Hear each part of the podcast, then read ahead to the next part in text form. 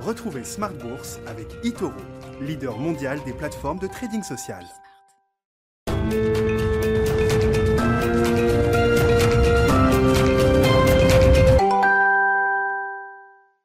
Et c'est reparti pour Smart Bourse, euh, votre double dose quotidienne de marché en direct sur Bismart chaque jour à la mi-journée 12h30 13h et le soir la grande édition, le grand digest de l'information économique, financière et boursière pendant une heure à partir de 18h30. Au sommaire ce soir, l'heure du rebond notamment pour les marchés européens avec une consolidation, une phase de consolidation qui s'est installée depuis euh, environ deux semaines. Le CAC 40 rebondit et gagne autour de 1% à la clôture ce soir. Vous aurez le résumé complet dans un instant avec Nicolas Pagnès depuis la salle de marché de, Bourse Direct. Parmi les, les grandes nouvelles du jour qui étaient attendues, l'ajustement des prévisions du Fonds monétaire international avec des éléments euh, assez intéressants. La récession mondiale de 2020 sera un peu moins forte que prévu. Hein. Le FMI euh, arrive un peu après le marché, évidemment. Le, price action sur le marché a déjà eu lieu, mais le FMI lui aussi confirme l'idée d'une récession un peu moins forte, hein. moins 3,5% pour l'économie mondiale dans son ensemble l'an dernier, contre euh, une baisse de, plus de 4 euh, points de PIB, 4,4% de PIB qui était projeté en octobre dernier.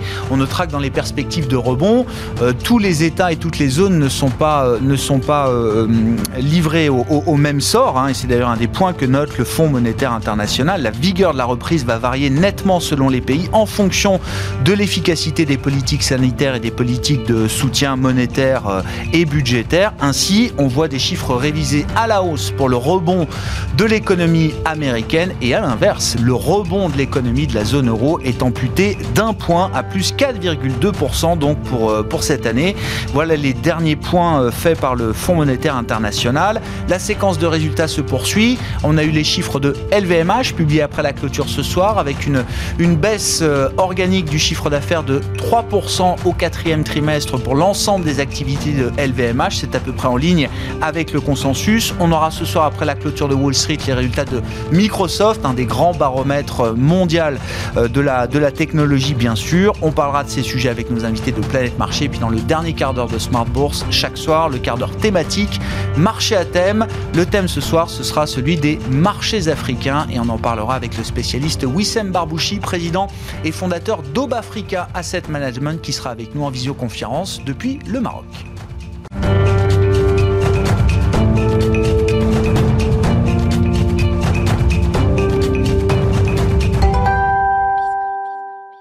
Tendance, mon ami, c'est le rendez-vous des infos clés de marché chaque soir dans Smart Bourse à 18h30 avec Nicolas Pagnès depuis la salle de marché de Bourse Direct. Clôture dans le vert ce soir pour le CAC 40. L'indice parisien gagne 0,93% à 5523 points.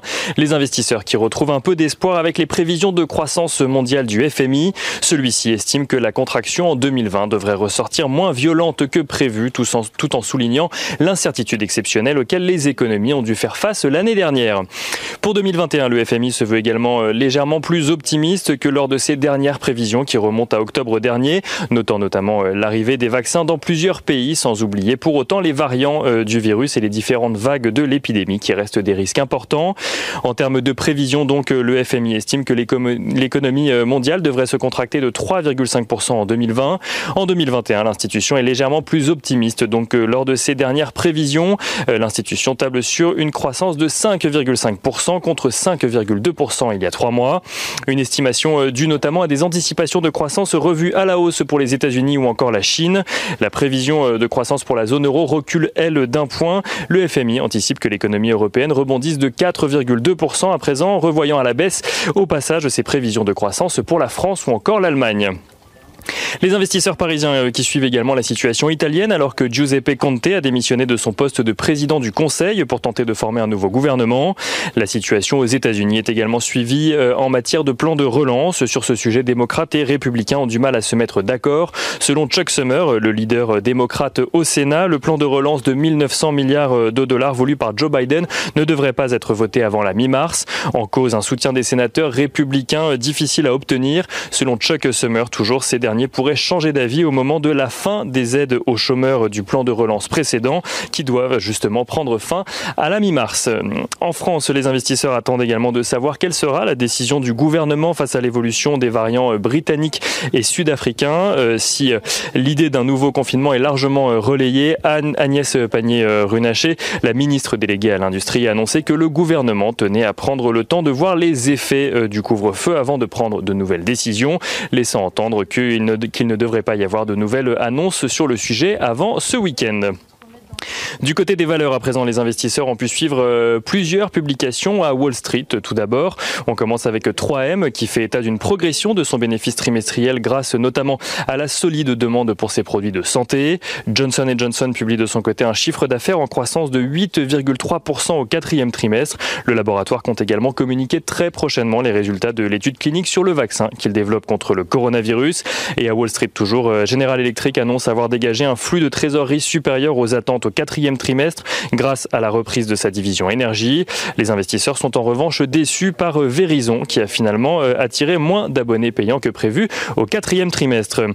À Paris, euh, on notera que les bancaires sont recherchés alors qu'UBS annonce un bénéfice en progression de 137% au quatrième trimestre 2020 à 1,71 milliard de dollars. Cela donne un bénéfice par action de 0,46 dollars contre 0,26 anticipé.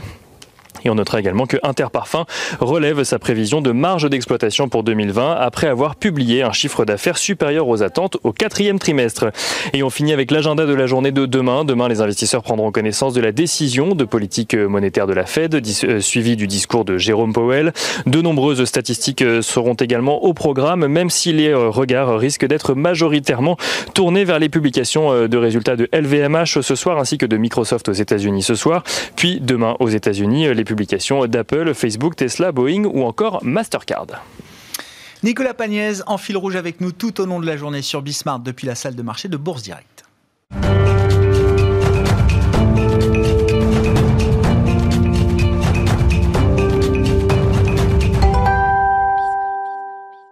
Trois invités avec nous chaque soir pour décrypter les mouvements de la planète marché. Florence Barjou nous accompagne ce soir, directrice des investissements de l'Ixor Asset Management. Bonsoir et bienvenue Florence. Bonsoir Grégoire. Bertrand Puif avec nous également. Bonsoir Bertrand. Bonsoir. Merci d'être là. Vous êtes gérant action chez Fidelity et Zakaria Darwish avec nous également. Bonsoir Zakaria. Bonsoir Grégoire. Bienvenue, vous êtes gérant taux et crédit chez CPR Asset Management. Petit tour de table sur votre euh, analyse de marché du moment. Euh, Florence, c'est vrai que la, la fin d'année euh, s'est terminée par un, un sprint, un finish assez impressionnant sur les marchés actions euh, notamment, beaucoup d'allégresse.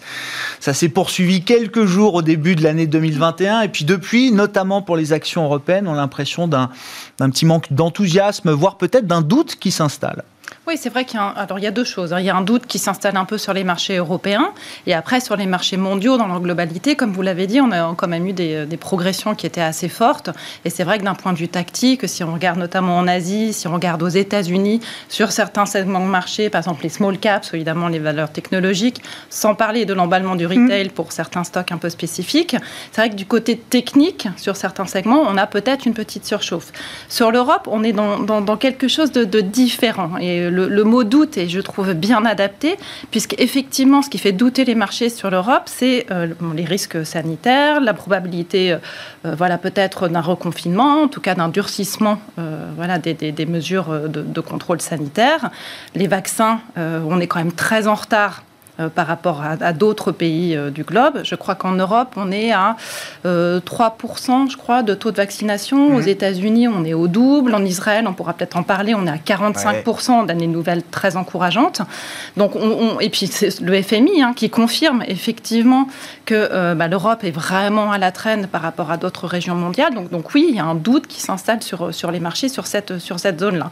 Après, toute la question, c'est de savoir est-ce qu'il faut vendre maintenant. Alors là, est-ce que 2021, c'est l'année de l'Europe ou est-ce que c'est déjà derrière nous cette histoire Alors, je, euh, je pense qu'il euh, y a vraiment deux, deux, choses différentes. Il y a la problématique structurelle qui vraiment, je crois, n'est pas favorable à l'Europe. Et là, les prévisions du FMI le montrent bien, puisque là, on va être dans une, et c'est assez intéressant d'ailleurs, on va être dans une reprise qui sera complètement asynchrone. Ah oui entre les différentes ouais. régions du globe. Ce n'était pas du tout le cas avant la crise. Hein. On avait quand même des économies qui étaient toutes un peu en, en, fin de cycle, mais qui croissaient gentiment, et on avait quelque chose vraiment qui, euh, voilà, qui était très synchronisé. Là, on a un décalage majeur, c'est-à-dire qu'on prend la Chine. Bon, la Chine a eu un taux de croissance positif en 2020 et elle accélère hmm. en 2021. Donc, elle, la Chine est déjà hein, au-dessus du point bas de la crise hmm. Covid. Aux États-Unis, euh, les États-Unis ont baissé, je crois, l'activité a dû baisser euh, de 3,5% en 2020. Ouais, ça, ouais. Bon, le consensus s'attend à quelque chose comme 4, 4,5% sur 2021. Donc les États-Unis renouent avec leur niveau pré-crise cette année. En Europe, au Royaume-Uni, ce n'est pas avant 2022. Donc il y a vraiment des écarts un peu structurels qui se creusent. Ça pose des questions, évidemment, puisque plus le trou d'air long, plus on a des impacts euh, négatifs durables sur les systèmes euh, productifs. Donc voilà, on voit bien quand même qu'il y a un handicap un peu structurel pour l'Europe. Par contre, à court terme, est-ce qu'il faut sortir les positions européennes aujourd'hui? Moi, je dirais non.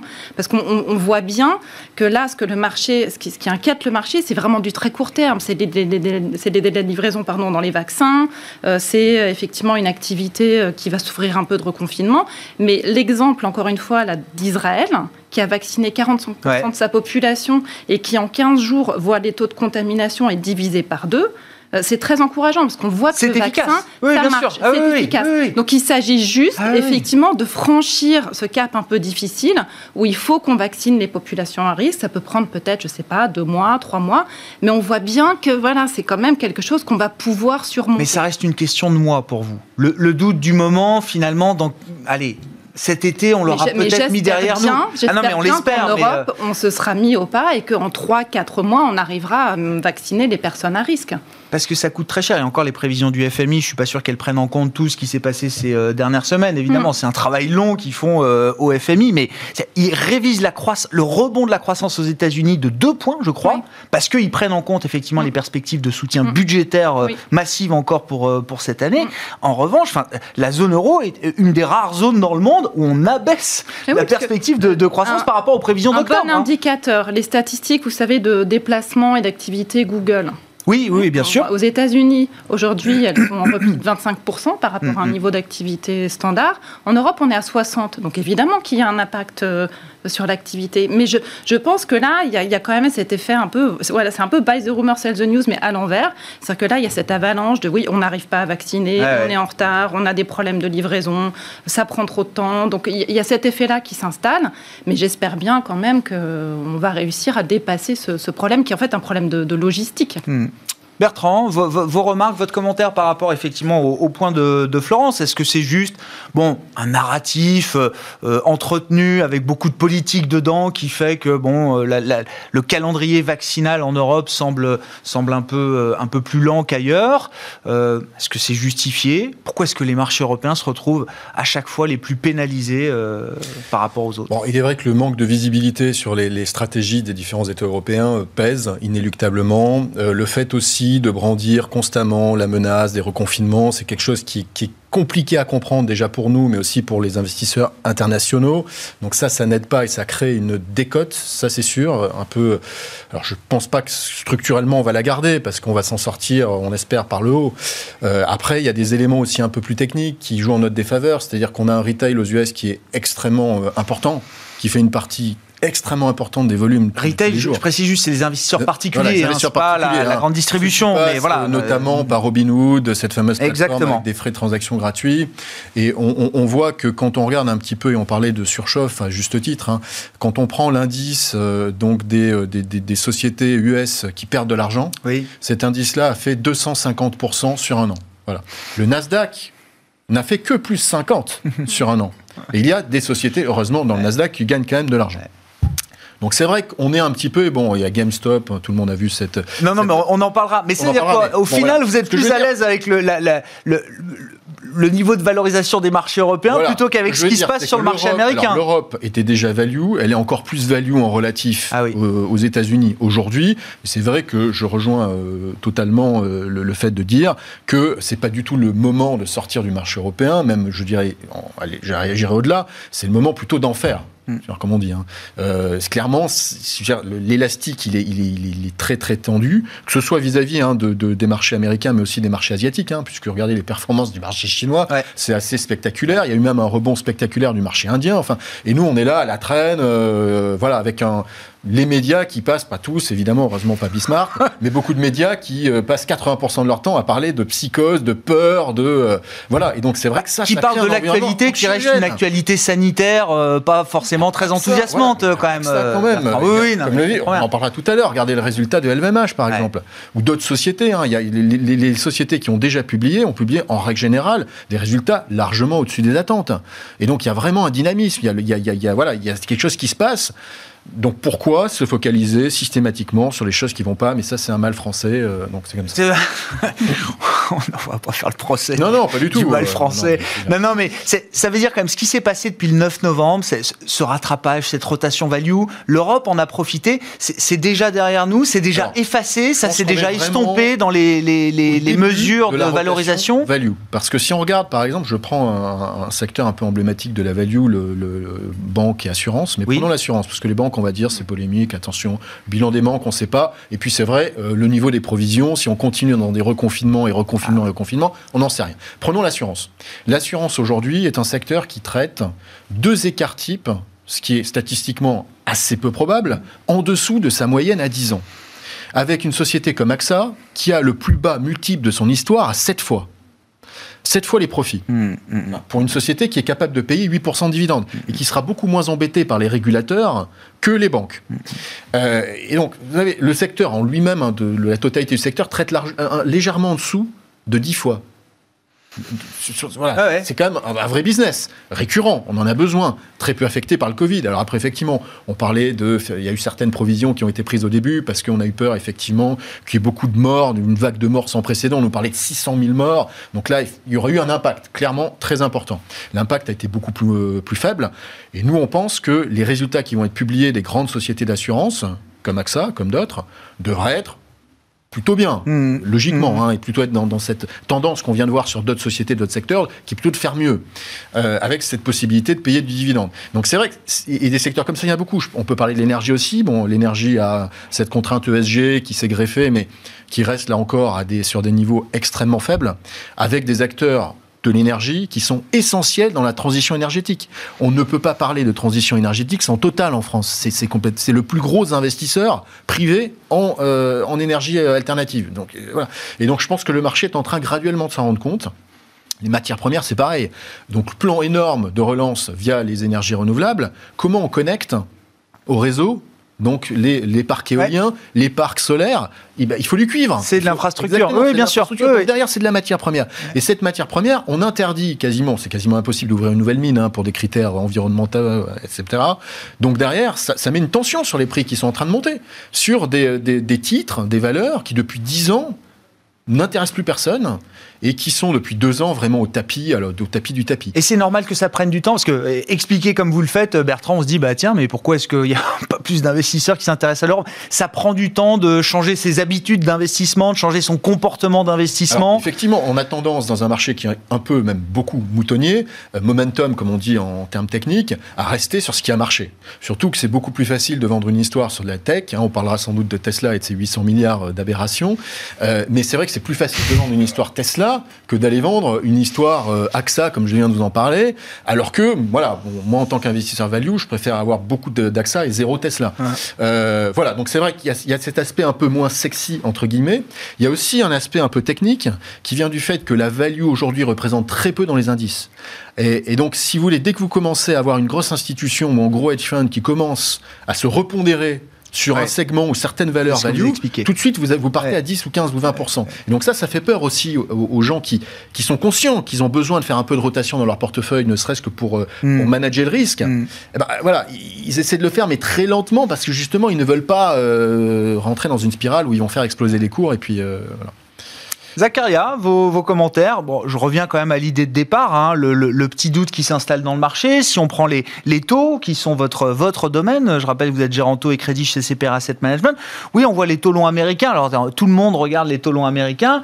Ça rebaisse un petit peu. Est-ce que ça veut dire que l'histoire euh, cyclique que tout le monde achetait il y a quelques euh, jours, quelques semaines encore, est-ce que cette histoire-là, elle est un peu plus euh, fragile aujourd'hui? Alors si on zoome vraiment sur les derniers jours, effectivement. Mais euh, si, on, si on prend un peu, euh, un peu de perspective, euh, ce qu'on va voir, c'est plutôt au fait une tendance à la hausse des taux américains.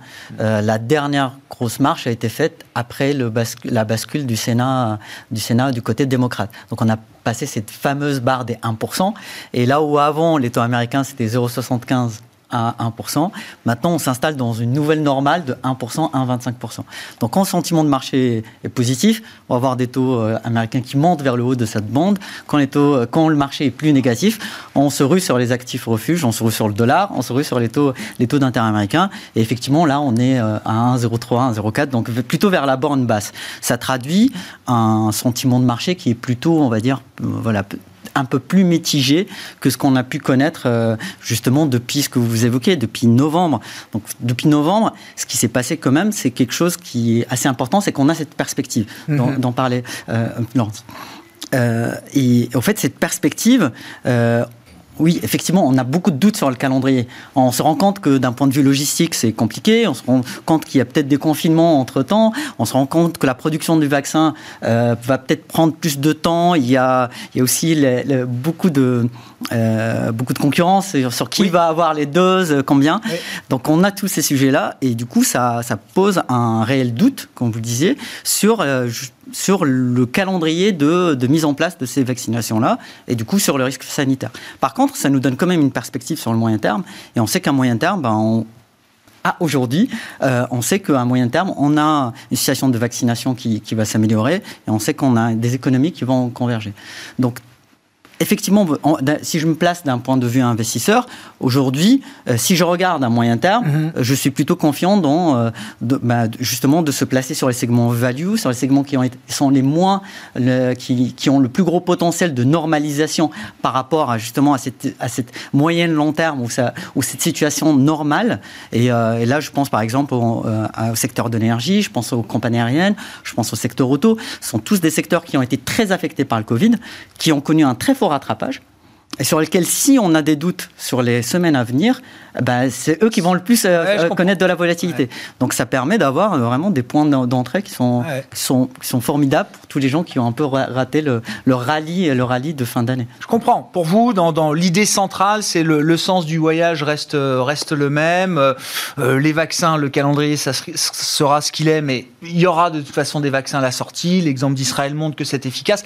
Juste, si, si je prolonge l'idée du doute jusqu'à aller à un scénario, un scénario un peu négatif, si, jamais il y a une vraie aggravation euh, sanitaire, si jamais euh, les vaccins sont moins efficaces contre les mutants. Enfin voilà, il y a plein de possibilités négatives. Si on se place dans cette idée d'un scénario négatif, comment, comment est-ce que le marché peut réagir, euh, Globalement mal. Ouais. Non, mais déjà, déjà c'est déjà c'est une réponse. Non, mais si on, marché, oui. si on remet en cause cette perspective, si on se dit bah finalement on n'a pas le bon vaccin, si le vaccin ne marche pas, là c'est rebolote. Mais à, deux facteurs près qui sont quand même assez importants politique monétaire, politique fiscale. Oui, c'est ce qui a fait rebondir le marché en mars. Hein. On n'avait pas les vaccins en mars, hein. et pourtant le marché a rebondi euh, en mars 2020. C'est exactement ça. on, risque de connaître une période de volatilité, mais on sait par contre que via les communications, via les actions surtout des banques centrales et des gouvernements, que euh, bah, ils sont dans cette optique de bridge the gap, je, combler le combler ce fossé entre le euh, entre le aujourd'hui et cette euh, cette perspective mmh. cible. Donc si on a si on a des doutes si on a des doutes, que ce soit sur les problèmes logistiques, ou, enfin, de, de, déploiement du, du, vaccin ou sur l'efficacité du vaccin, on peut s'attendre à plus de politique monétaire euh, de soutien et plus de politique fiscale. Et euh, honnêtement, aujourd'hui, on ne regarde même pas à la dépense. Euh, il y a pas Les conditions de financement sont très faibles, sont, sont hyper favorables. quand, si je suis une entreprise, la plupart des entreprises ont beaucoup anticipé leur échéance 2021 et 2022 en refinançant ces échéances-là sur des échéances plus longues, autour de 2027. Donc on commence à parler du nouveau mur de la dette autour de 2027, ce qui laisse de la respiration. L'année 2021, pour les entreprises, c'était d'un point de vue crédit, c'était l'année où on s'attendait à des, leverages, de, de, la, de, de, désendettement. du désendettement. Bah, si c'est l'année 2022, c'est pas si grave que ça. Si des entreprises qui ont des liquidités pour vivre plusieurs années, ils n'ont pas de sujet de financement, euh, ça ne pose pas de problème structurel. Et les taux de défaut vont baisser en 2021 par rapport à ce qu'on a connu en 2020 euh, Oui, ah bah, euh, normalement. Euh, c'est la tendance. En tout cas, on voit une, stabilisation en Europe et si on exclut le secteur de l'énergie, sur lequel je vais dire un mot, sur les États-Unis, on est plutôt à la baisse. Après, quand on se focalise sur le secteur de l'énergie aux US, il est très différent de celui qu'on a en Europe. En Europe, on a des grosses entreprises qui sont plutôt solides, avec un business model clair, des, une diversification géographique, euh, euh, qui sont euh, embarquées dans, dans, la transition énergétique. Aux États-Unis, on a beaucoup de petites entreprises qui sont hautement euh, euh, surendettés, leveragés, et qui, qui, ont qui étaient vraiment très fragiles même avant la crise.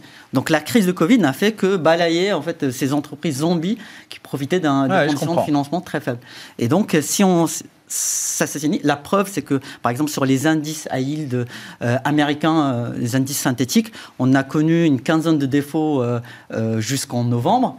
on n'a plus de défauts. Là. Ah enfin, depuis septembre, ah, on a plus de défauts. Euh, alors, allez-y, euh, Florence. C'est intéressant parce qu'en termes de structure de marché et en termes de la manière dont on positionne mm. les portefeuilles, en fait, il y, a deux manières hein, de gérer. Soit on gère de manière très tactique et on essaye de voilà d'arbitrer un peu les mouvements de marché, soit on se dit on va avoir un positionnement un peu structurel de long terme.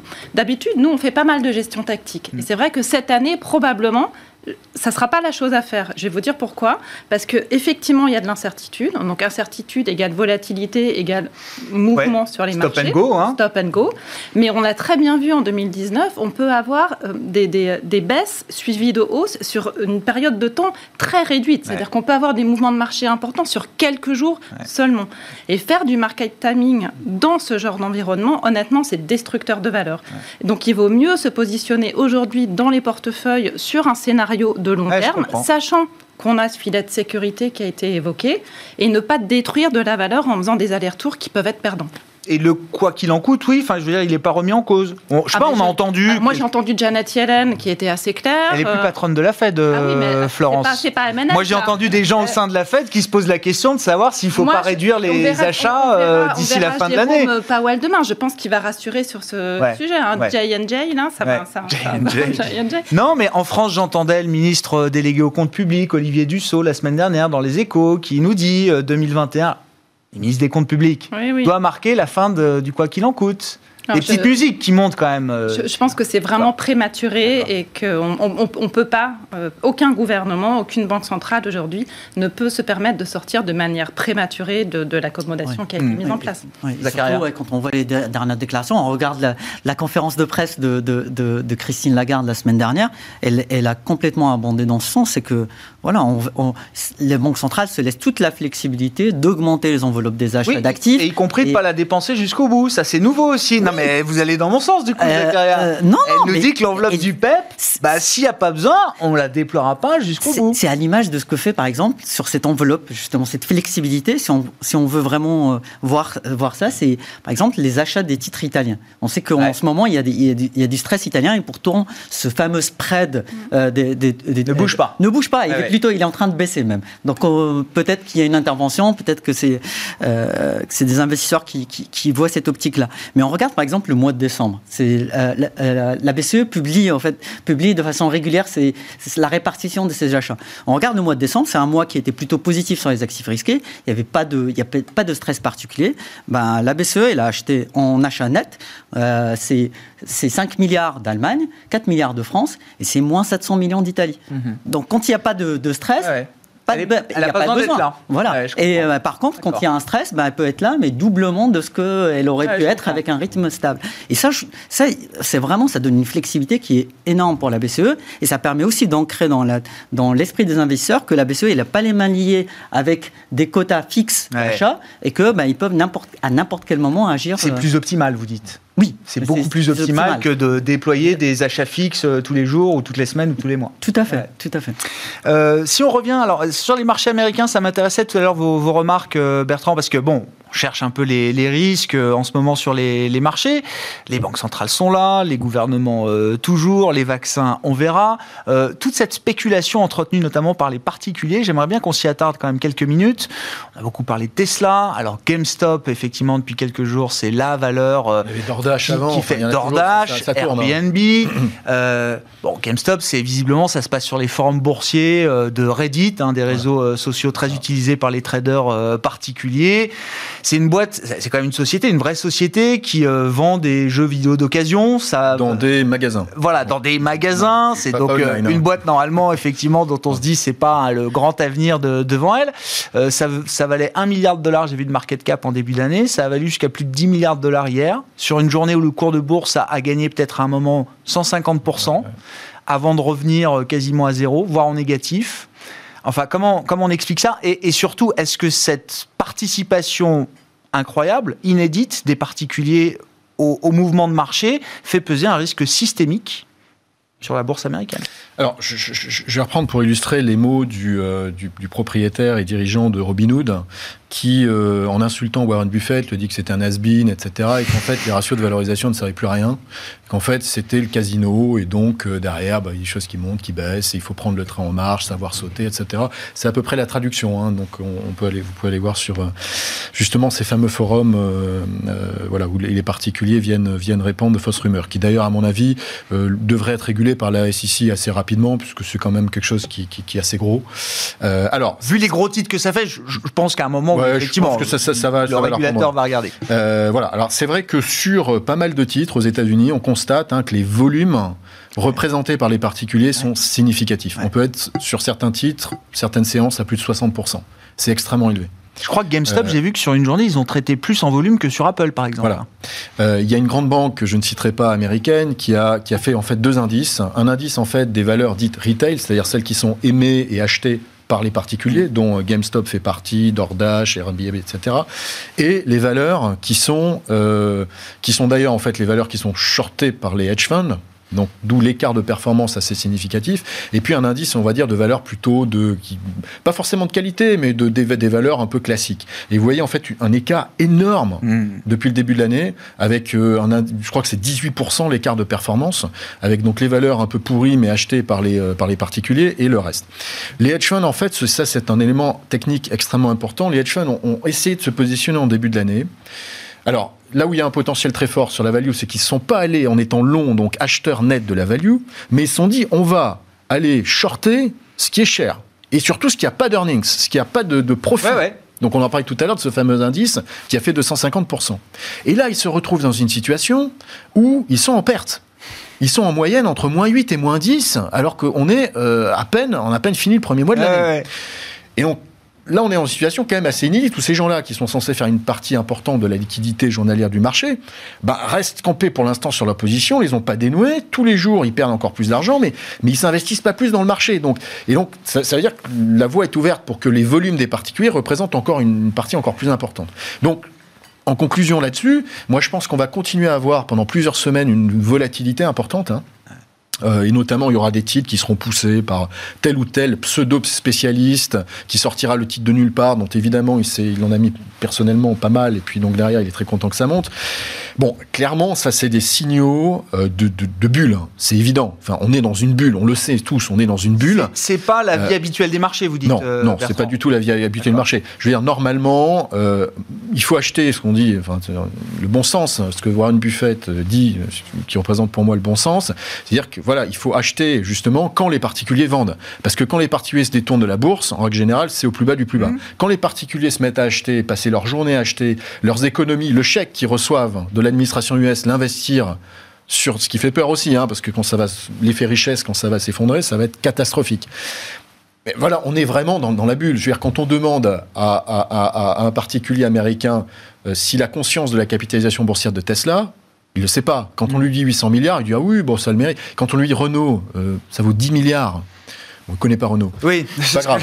Mais BMW ou, euh, ou, euh, ou Mercedes, on est plutôt entre 30 et 50 milliards. Volkswagen, quand même plus gros constructeur mondial, on est à 70 milliards. Ah, ah, ah bon? Ah, C'est vrai Il ne croit pas les chiffres. Donc il y, a- il y a un moment donné où la déconnexion, elle est telle qu'on est en fait dans, la, dans une espèce de nébuleuse. Et un jour, en fait, ça va s'effondrer. Voilà. Après, ça peut durer longtemps. hein. Je veux dire, Greenspan lui-même, euh, en Ah oui. décembre 96, 96. était là Oui, en oui. train de parler de, bon, de son exubérance irrationnelle. ça a duré 4 ans. hein. Ça a duré 4 ans et le marché a explosé pendant, Oui, oui. pendant 4 ans. hein. Donc voilà, mais je veux dire, clairement, aujourd'hui, on ne peut pas nier que sur certaines valeurs, Ouais. notamment américaines, euh, on est en situation de bulle. Est-ce que, Florence, euh, commentaire par rapport à ça, ma question étant, est-ce qu'il y a un risque systémique derrière cette frénésie acheteuse des particuliers, enfin acheteuse, j'en sais rien d'ailleurs, cette frénésie des particuliers, c'est sur les valeurs, c'est aussi sur le marché des options, hein, on en entend beaucoup parler euh, aux États-Unis. Est-ce que c'est habituel dans le marché? Aujourd'hui, on en parle beaucoup parce que peut-être certains titres euh, voilà, font, font, euh, font la une des journaux et des, des journaux peut-être pas forcément les, les, les plus spécialisés, mais est-ce que c'est la vie normale des marchés ou est-ce que c'est très particulier et très représentatif de l'époque, du moment euh, qu'on vit euh, sur, Moi, je, sur les je marchés suis d'accord pour dire que ce n'est pas la vie normale D'accord. du, du- du marché, c'est de la pure spéculation. Aujourd'hui, les particuliers arrivent à faire le marché d'une certaine manière. Non, ils font pas le, ils font pas le marché. Ça Parce serait que- quand même aller trop loin parce qu'on parle de certaines. Il y a certaines valeurs, effectivement. Après, il y a la cote, je dirais un peu traditionnelle, qui est pas forcément impactée. hein. mhm. Là, on parle de titres, C'est pas effectivement. le Dow Jones, hein, on parle Non, non, non. même pas du Nasdaq, on parle d'une petite partie Oui, de la c'est- cote américaine. d'accord. C'est 10% en fait. de Effectivement, sur des titres qui, euh, normalement, sont plutôt des euh, faibles capitalisations, Mhm. avec une liquidité qui est un peu réduite, d'où l'impact, effectivement, prix qui est euh, d'autant plus important. Donc, c'est un segment un peu spécifique. C'est pas du tout, euh, voilà, le, le, le- S&P, le, le Dow Jones, etc. Donc, euh, donc, ça reste localisé. Impact systémique, je ne sais pas. Effet richesse, probablement, si ça se, voilà, si ça se, si ça se dégonfle, bien sûr. Donc là, là, il y a probablement quelque chose à surveiller. Et puis c'est probablement aussi une génération de gens un peu jeunes. Peut-être, ça serait intéressant de savoir justement quel est la, quel est le profil type hein, de ce, de ce euh, nouvel investisseur américain qui s'est découvert un spéculateur en fait pendant la crise du Covid. Peut-être parce qu'il avait rien d'autre à faire, ou peut-être parce qu'il a reçu effectivement un chèque du gouvernement et qu'il s'est dit que c'était un bon moyen peut-être d'arrondir ses fins de mois. Donc euh, Pas qu'aux États-Unis. hein. En France, là, on a eu la dernière étude de l'AMF sur euh, l'ensemble de l'année 2020. Donc, on avait en tête déjà ces 150 000 Mm. particuliers qui, pour la première fois depuis deux ans, avaient investi en bourse au pire moment, quand même. Oui, je le rappelle, plutôt- au mois de mars. Donc, quand même, on parlait du timing des particuliers. Oui. Là, euh, en France, Oui, en tout cas, ils ont eu plutôt, euh, plutôt Le bon creux. sens. Et au final, sur cette année, donc, il y a plus de 400 000 nouveaux investisseurs boursiers particuliers qui n'avaient pas passé d'ordre pense depuis qu'il 2018. faut vraiment distinguer cette frénésie spéculative qui est complètement irrationnelle via des produits leveragés, euh, des options, etc., d'un mouvement qui est censé, qui est d'investir Mhm. en bourse, ce, que Mhm. tout, en fait, ce que tout épargnant devrait faire aujourd'hui dans un contexte de taux très bas et Ah de ouais. rendements sur les fonds euros qui sont très faibles. Donc là, pour moi, on n'est on n'est pas tout à fait dans le, voilà, dans le même schéma d'investissement. enfin, aux US, il y a beaucoup effectivement de particuliers qui, qui ont, qui ont un compte euh, donc avec des actions dessus. En Europe et en particulier en France, on Oui. est très très en retard Oui. là-dessus. Oui. Donc c'est vrai qu'il y a- un effet très bien, rattrapage c'est très aussi. bien qu'enfin les, Voilà, pour les nous, c'est plutôt ça. s'intéressent à la bourse. Aux US, euh, bon, c'est moins. voilà. Comment vous regardez ces phénomènes, Zachara Je sais pas, euh, l'idée d'une bulle, de bulles sur les marchés, euh, est-ce que ça peut être un- Est-ce que le risque est dans les marchés aujourd'hui, plus que du côté de la macro ou du côté des banques centrales? C'est vrai que sur beaucoup de segments de marché, euh, en particulier le marché des taux et des crédits, hein, euh, il- il- les valorisations sont plutôt très tendues. C'est-à-dire que euh, bah, à un moment donné, euh, alors sur le marché de crédit, c'est encore plus marqué que sur le marché action, c'est que bah, il y a eu un engouement pour tous les, les émetteurs de bonne qualité. Et puis euh, tout le reste a été délaissé. Ouais. Et puis à un moment, enfin depuis justement début novembre, il y a eu cette rotation sectorielle qui s'est com- complètement mise en, mise en place, mais avec, un, avec une volati- volatilité qu'on a connue et qui persiste, qui est relativement importante. Donc si donc je ne parlerai pas de phénomène de bulle au global parce que quand on regarde sur le marché des crédits les taux de probabilité qui sont implicites euh, à, ce- à ce- à ces primes de, de crédit, on est plutôt sur les moyennes de long terme. Mais par contre, au sein de chaque, euh, chaque univers, de chaque classe d'actifs, on a vraiment des valorisations. On a des, des- des émetteurs qui sont plutôt value, qui sont délaissés par les investisseurs Ouais. sur lesquels il y a un fort potentiel de rattrapage.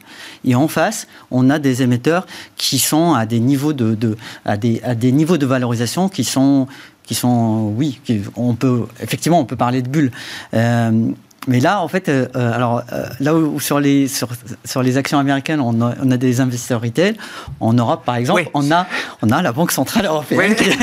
qui, qui, voilà qui achète sur tout le segment investment Ouais. grade et, et justement ça pèse fortement sur les valorisations et on est quelque part, on sort d'un marché qui est plutôt euh, qui reflète les fondamentaux ou les ou les prévisions des fondamentaux et on est plutôt sur un marché en partie, en tout cas administré. Hmm.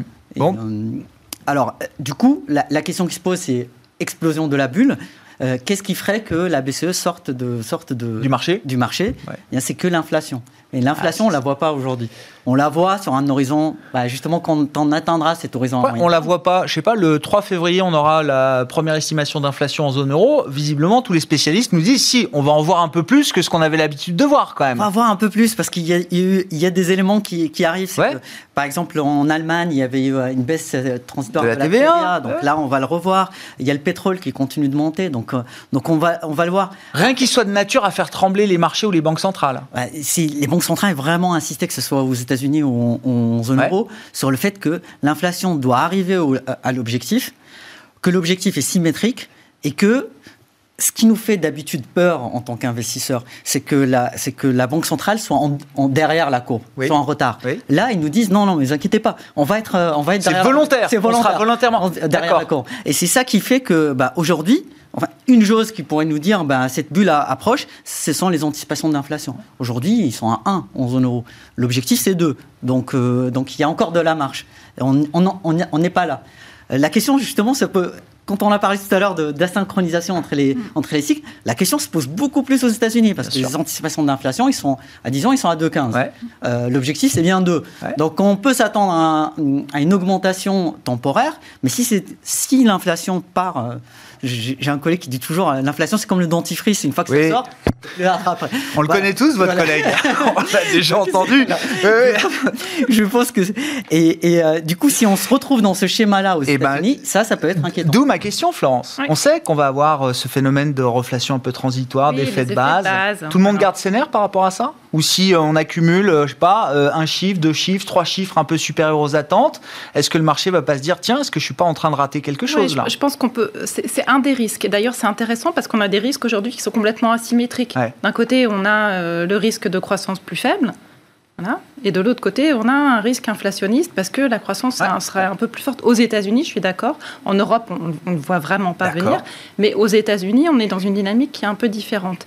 Et c'est vrai que on, Enfin, nous, ça fait partie vraiment de nos scénarios de risque qu'on réfléchit à couvrir. Ouais. Typiquement, enfin, en achetant du dollar, par exemple, des choses comme ça. Donc, ça, ça fait partie des scénarios de risque mm, qui sont possibles. On pourrait éventuellement avoir, euh, vous savez, comme en 2013, euh, un, Oui. vous vous souvenez du taper Crise de marché, c'est ça voilà. Ouais. Mais sauf que là, je pense que ce qui peut se passer, c'est que le, le marché dérape, c'est-à-dire que s'il y a un dérapage, ça sera un dérapage parce que le marché prend peur, Ouais. mais qu'en revanche, la Fed, elle, sera vraiment droite dans ses bottes et nous dira non, ne vous inquiétez pas, j'ai aujourd'hui un objectif qui est potentiellement asymétrique, je peux effectivement être derrière la courbe et laisser l'inflation déraper, donc pour l'instant, je ne bougerai pas. Mais qu'il y ait un accès de volatilité parce que le marché prend un peu peur et que les courbes se possible. pontifient, ça, oui, ça, c'est- ça, ça c'est possible. En 2013, c'était Ben Bernanke qui, Qui avait annonçant commencé à envisager ça, la voilà. réduction parti de la Fed, c'est ça. peut-être des achats. Ouais. voilà. La crise de marché était partie Et là, d'un discours de la là, Fed. ça ne viendra pas de la Fed, je pense. Ouais, ouais. Bon, question de l'inflation. Effectivement, encore une fois, tout le monde est capable de garder ses, ses nerfs euh, par rapport à ça. Tant Parce que les taux réels ne remontent pas, euh, bon, voilà, enfin, c'est pas pour pour les actifs, ça va pas générer une, une psychose, euh, voilà. Et puis je, je suis d'accord pour dire qu'en Europe, on, on a de la marge quand même. hein. Euh, donc euh, bon, mais encore une fois, moi je le vois plus sous le prisme positif dans la mesure où ça favorise la value, hein, cette, Oui, ce- ce- ce j'entends retour bien. d'inflation, la reflation, hein, c'est clair. Euh, donc voilà, pour moi, c'est quelque chose qui pousse à accélérer cette rotation.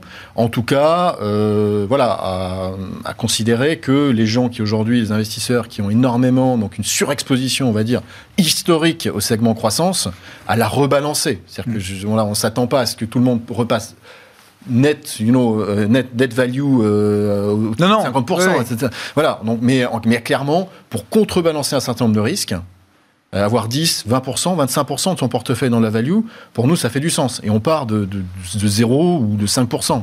Je vous vois acquiescer, euh, Florence. Oui, oui, oui. que C'est l'idée stratégique. ce a fait Ouais. Mais, mais est-ce que ça se fait aussi par étapes? Est-ce que est-ce qu'il y a encore des étapes à franchir pour mettre peut-être encore un peu plus de cycles de value dans les portefeuilles? Ça se fait au fur et à mesure ou est-ce que ça le portefeuille est prêt là pour nous, euh, on a commencé à le 2021. faire effectivement en fin d'année dernière, parce Ouais. que justement, il y avait ces thématiques de rotation, il y avait cet effet ciseau euh, entre des valeurs de croissance qui commençaient à être un peu chères. Donc, euh, nous, nous, on l'a fait dans nos portefeuilles, Ouais. on a rééquilibré, on avait un biais qui était sous pondéré value, bon, qui a plutôt bien marché l'année dernière. Mmh. Et c'est vrai que là, on est plutôt sur, sur, voilà, sur en gros, des positions qui sont beaucoup plus neutres. On n'envisage pas pour le moment d'en remettre encore davantage. On considère qu'on a fait le mouvement en fin d'année dernière et que là, on est plutôt bien positionné. Mais c'est vrai qu'il y a de la place dans le marché encore, que d'autres suivent le mouvement. Mais comme vous disiez aussi, c'était intéressant tout à l'heure, alors que vous êtes plutôt spécifique, enfin, vous, faites beaucoup de gestion tactique. Mm pour 2021, vous dites on veut plutôt euh, suivre un cap et, s'y tenir en essayant d'éviter peut-être de, trop naviguer autour. Quoi. Oui, oui, je, pense que c'est ça. Il faut vraiment avoir euh, un scénario central. Nous, notre scénario central, c'est qu'effectivement, bah, on s'en sort, la croissance redémarre, ah les résultats des entreprises vont, revenir de manière plutôt forte. Hein. Je crois qu'on attend quand même. On parlait de valorisation, on parlait de multiples. Alors oui, évidemment, quand on regarde les multiples aujourd'hui, ils sont très élevés. Mais parce qu'on est en bas de cycle de profit. Parce qu'on est en bas de cycle et surtout, on va avoir euh, des, des, euh, des, résultats qui vont euh, faire du plus 25%. Donc, mais, en fait, 2021, ça va être une année de compression des multiples. je comprends. Donc, oui, on, reste vraiment sur ce, sur ce scénario central. Il y a les arbitrages géographiques qui vont être très importants, je pense. Mais la gestion tactique de l'exposition, je pense que ce n'est pas, pas la bonne année pour, pour le faire. Si, si, tout se passe bien, en fait, si les profits vraiment rebondissent comme on, comme on l'attend, le, le marché sera peut-être moins cher en fin d'année qu'en début d'année. Effectivement, c'est ce que veut dire la compression des multiples, c'est qu'on a un prix aujourd'hui pour un certain niveau de bénéfices, avec des bénéfices qui augmentent très fortement normalement l'année prochaine, on a un marché moins cher euh, en fin d'année 2021. Bon, pour conclure, Zakaria, je, voulais juste qu'on redise un mot de la Fed. Effectivement, on a parlé des banques centrales, mais c'est euh, en ce moment la réunion, demain le, discours. Est-ce qu'il y a un point clé ou un message clé que Jérôme Powell doit faire passer euh, demain, selon vous? C'est le message dont on a parlé tout à l'heure, c'est que la Fed euh, reconfirmait que la Fed a un objectif symétrique d'inflation et que ben, la Fed laisserait favoriserait vraiment la, euh, la fait d'un double mandat d'inflation et de croissance, qu'elle favoriserait, qu'elle favorise et qu'elle continue de favoriser la croissance en dépit d'une inflation qui, qui, est transitoirement au-dessus des, au-dessus des deux. Mais ça, elle l'a déjà dit. On, sait jusqu'où, enfin, ils ont, ils ont quantifié un peu ça. On sait jusqu'où, jusqu'à quel niveau d'inflation ils sont prêts à laisser déraper la, situation. Pendant combien de temps? Est-ce que c'est euh, une inflation à 3, 4, 5 pendant un mois, deux mois, trois mois, six mois, un an? Conviction, c'est que, c'est, que justement. Est-ce qu'ils le savent eux-mêmes le, le, jeu, c'est ça, c'est de se laisser le maximum de flexibilité. Ah. Euh, pas donner ses objectifs alors Non, c'est de, de, de, communiquer les, les, les, facteurs euh, que, que, la Fed regarde. Et là, pour, pour le coup, ils sont relativement euh, transparents là-dessus. Et on sait que bah, maintenant, bah, ce qu'il faut observer, c'est l'inflation, l'inflation sous-jacente. Certains segments de marché, tels que l'immobilier, qui comptent beaucoup euh, aux, États-Unis. Et puis, et puis voir comment la dynamique se, se. Et en fait, un sujet qui existe beaucoup aux États-Unis, qui est beaucoup moins malheureusement en Europe, c'est que la relance fiscale est, euh, extrêmement ah, importante. Donc, euh, et là, donc le sujet, ça, ça change un petit peu la, fonction de réaction de la Fed. Enfin, elle a, mais également en fonction de la, de la politique fiscale. Donc, s'il y a une politique fiscale de relance, c'est-à-dire que la Fed a besoin d'en faire moins, mais elle a quand même besoin de maintenir des taux de financement de cette politique fiscale qui soient relativement faibles. Et c'est ça qu'on attend que Jérôme, euh, Powell nous le confirme demain.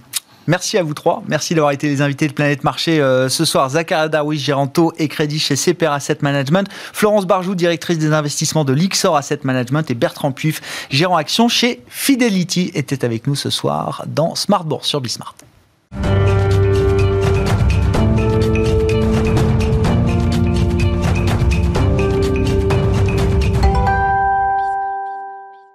Le dernier quart d'heure de Smart Bourse chaque soir, c'est le quart d'heure thématique, marché à thème. Le thème du jour, c'est le thème des marchés africains. Et on en parle avec Wissem Barbouchi qui est avec nous par téléphone, président fondateur d'Obafrica Asset Management. Bonsoir et bienvenue euh, Wissem.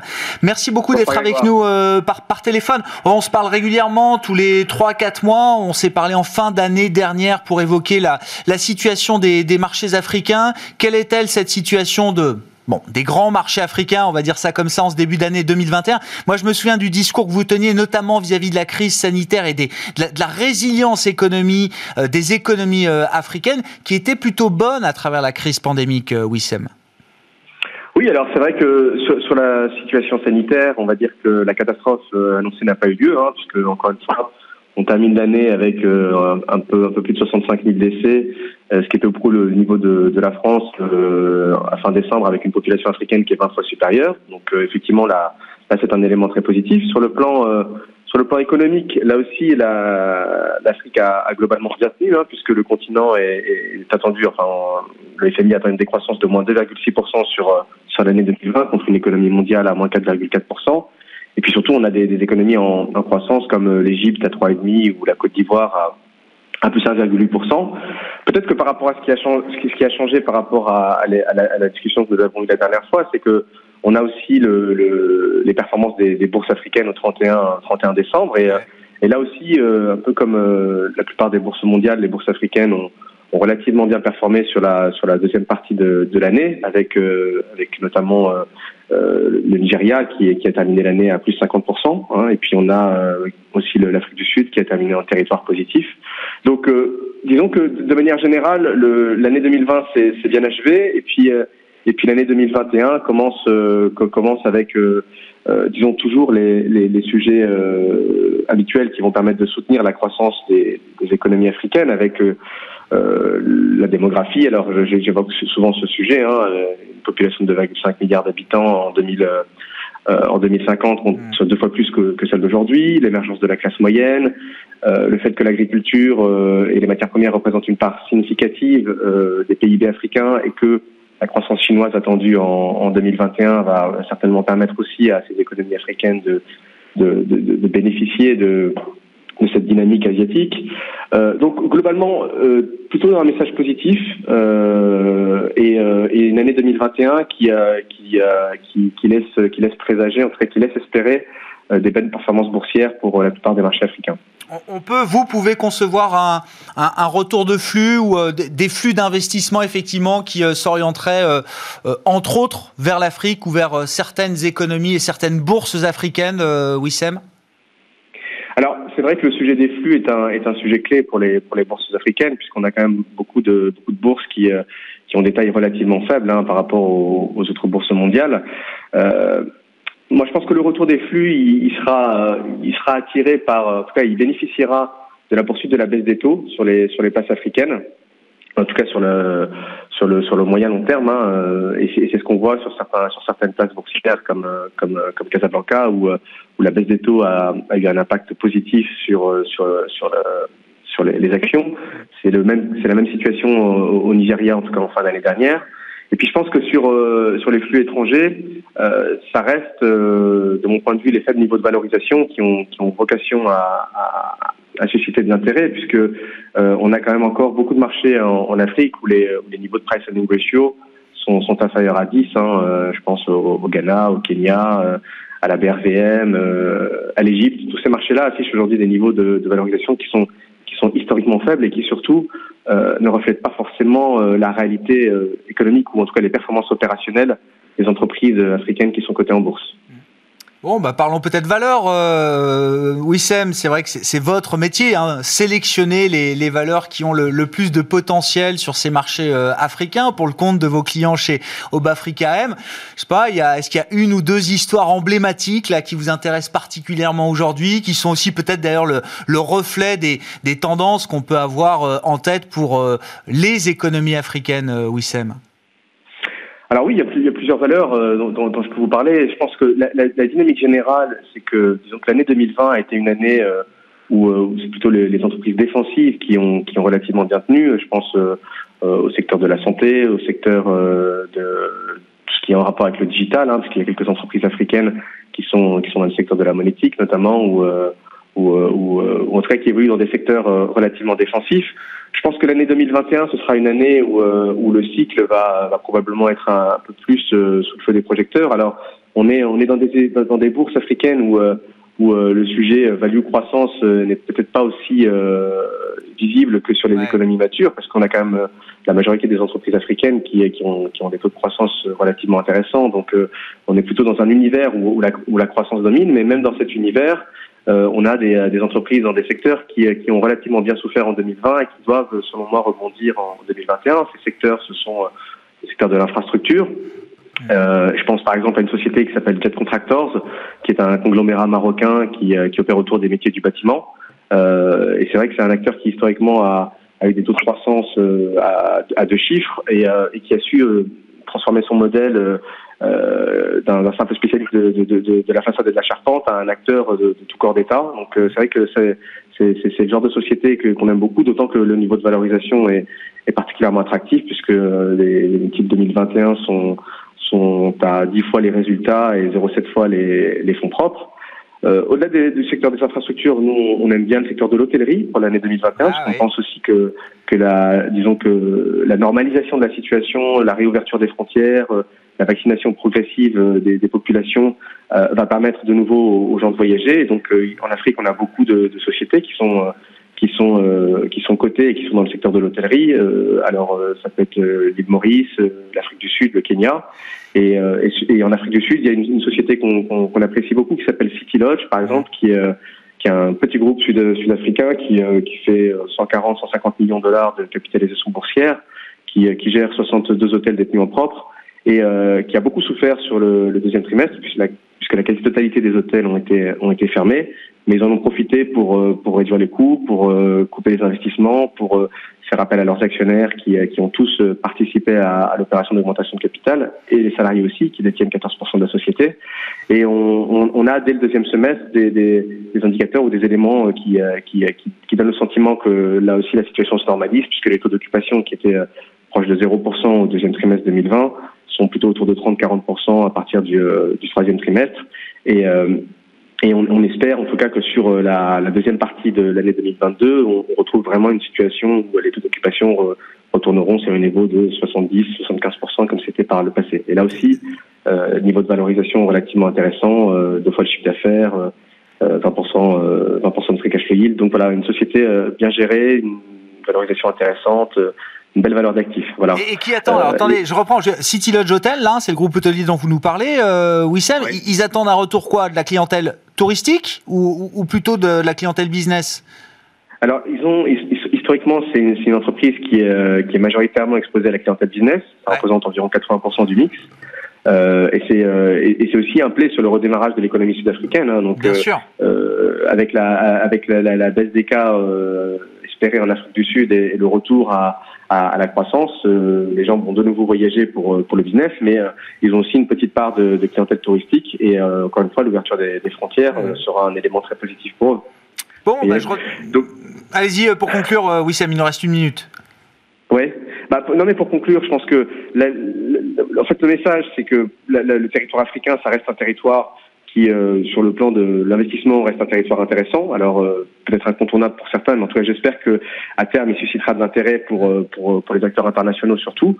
les niveaux de valorisation sont particulièrement attractifs, et là aussi, au regard des autres niveaux de valorisation à l'étranger, et surtout ces niveaux de valorisation ne reflètent pas les performances opérationnelles des, des, des entreprises africaines. Et, et je pense enfin que là aussi, j'en ai parlé, je pense, lors d'un passage il y, a, il y a quelques mois, mais on a encore des marchés boursiers africains où euh, le ratio capitalisation boursière sur euh, sur PIB est inférieur à, à 10%, alors qu'on est euh, dans des niveaux proches de 100% dans des dans des marchés matures. Et là aussi, je pense qu'à terme, ces, ces, ces, niveaux ont vocation à, attendre vers les, vers les niveaux des économies matures et, et dépasser à minima les 50%. Merci beaucoup Wissem. Merci d'être avec nous régulièrement sur euh, Bismart euh, dans Smart Bourse pour évoquer ces marchés africains. Wissem Barbouchi, le président et fondateur d'Aube Africa Asset Management avec nous ce soir. Ainsi se termine Smart Bourse pour aujourd'hui. On se retrouve demain en direct à 12h30 sur Bismart.